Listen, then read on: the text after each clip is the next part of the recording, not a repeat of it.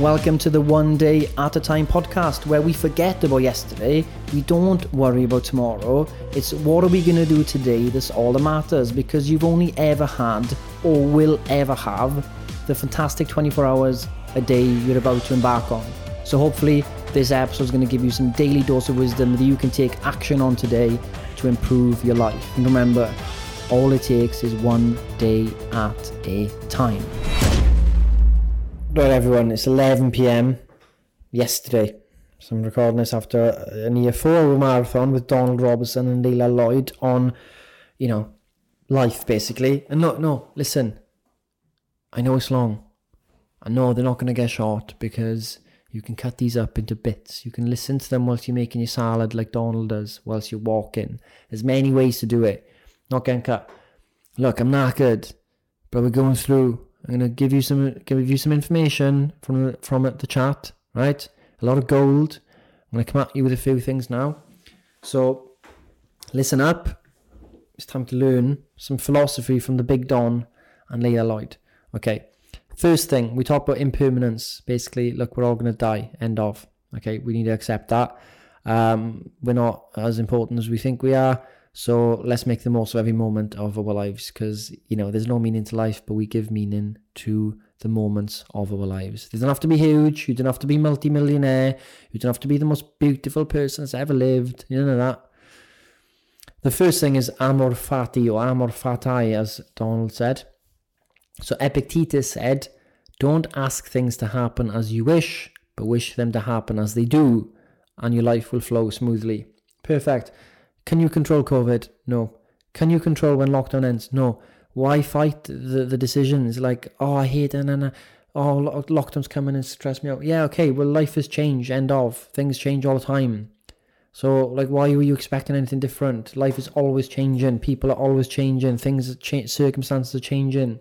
Just focus on you, what you can do every day, and things are going to change. So, and then he goes on to say about Horace, no Horace, sorry, um, Herac- um, Heraclitus. The famous saying, you've probably heard you cannot step in the same river twice. Nothing's ever the same. Ever. I think that's what people struggle with is they try and hold on to something that was the past. Like I had this perfect relationship. Oh, I had this. Like last year was with this person who's amazing. Oh, last year was in this job and it was amazing. Last year I was living here and it was amazing. Last year, or like the year before, I was living in Barcelona. Last year I was living in America. And like, oh, I was on holiday this time last year. Okay, well, life's different all the time. This is a different time, so it's gonna be different. It's, you know, what can we do? It's gonna we're gonna have the uh, you know we're gonna have those mighty highs where we go on holiday and all that stuff. We're gonna have the real lows, um, but it, life is change. End of. Okay, so next thing he spoke about that I want to talk about. Let me get it. Let me find it. Um, and this is a good one. Ubi sunt which is Latin for where are they now? Augustus's advisors, wife, daughter, descendants, the whole court is dead.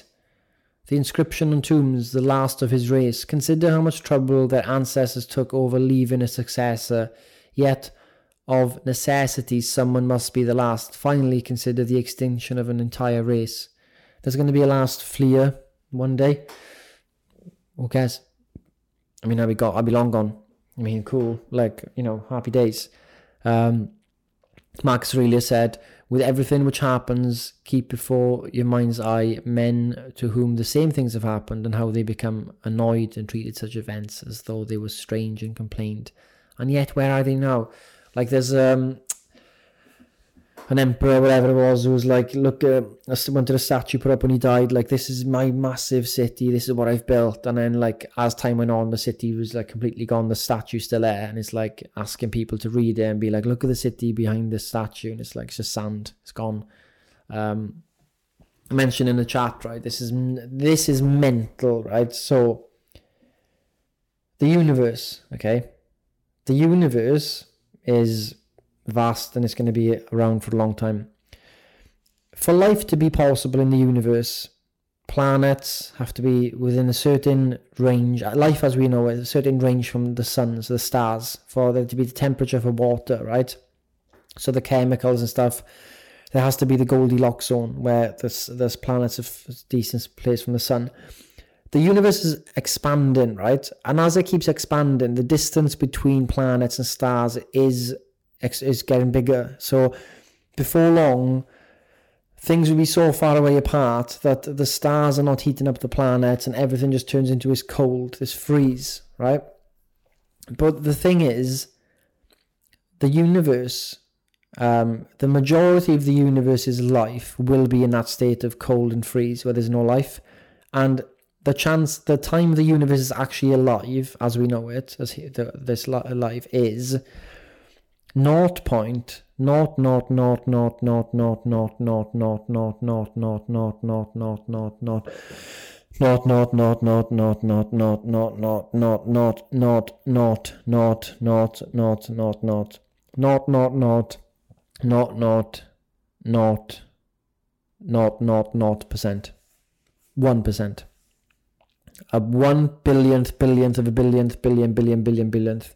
of percent. So life is only possible in this universe for that amount of time. The rest of the universe is time alive, or well, not even alive.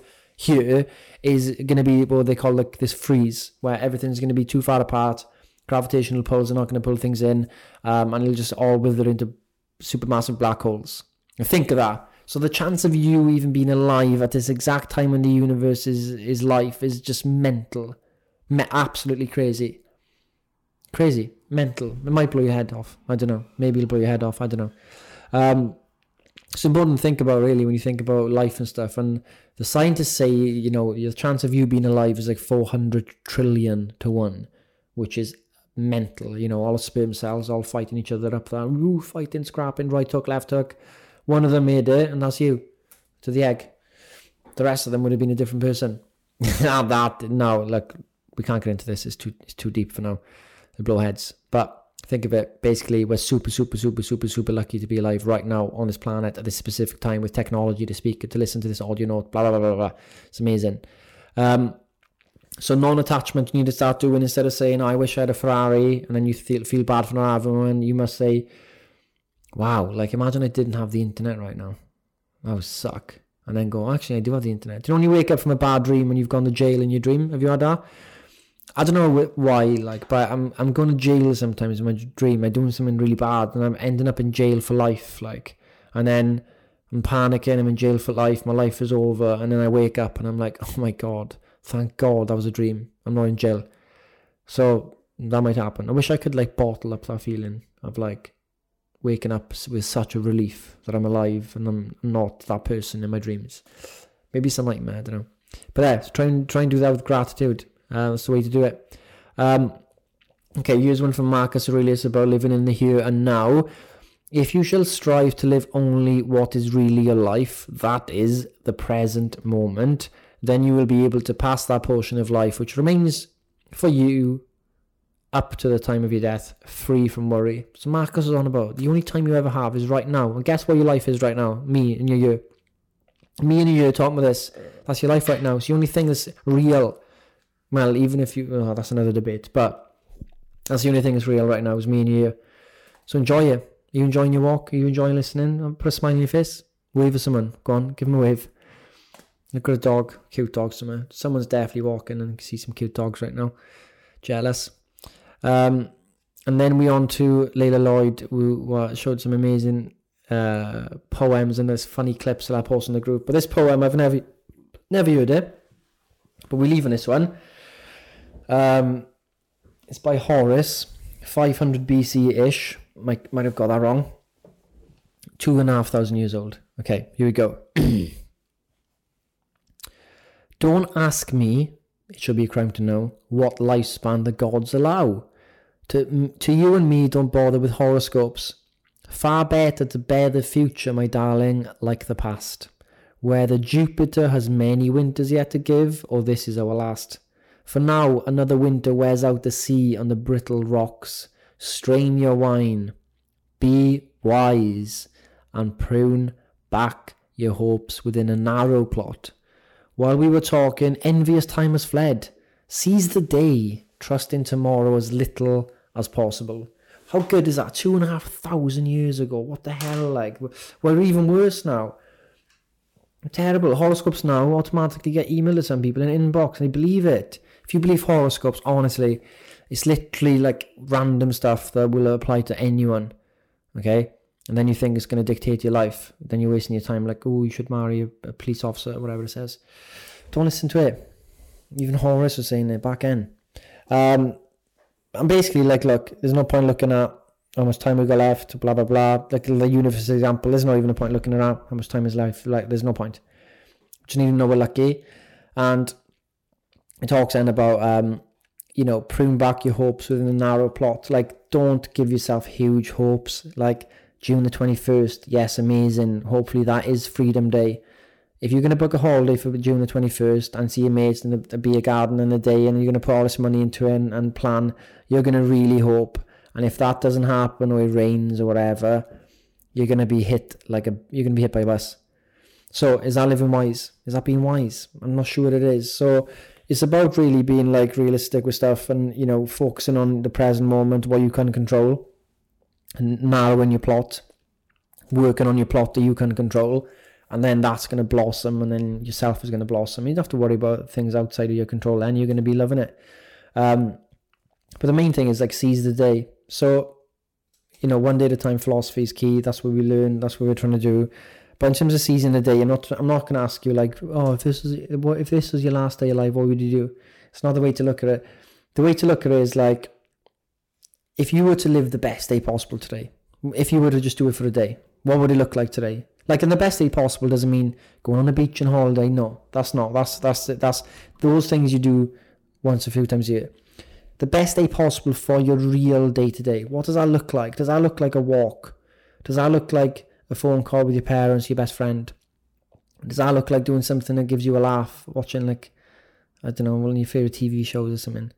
Does it look like you know doing the work you really enjoy doing for once? Like is your job, you know, there's some tasks you do in your job that you really like. Do that today.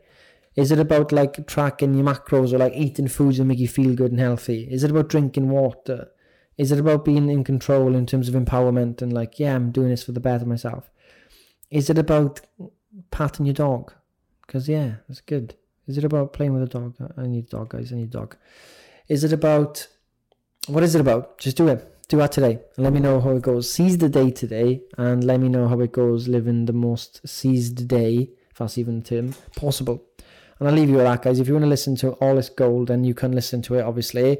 You might be here until next year, but it's great information and I wouldn't have it any other way. And I appreciate Donald and Layla sharing all this wisdom that's been the thousands of years of wisdom. We're trying to distill it in six weeks. But you have lifetime access if you're a Turtle member or Striking Solar to all of these t- chats, which I highly recommend you do, do take time to listen to.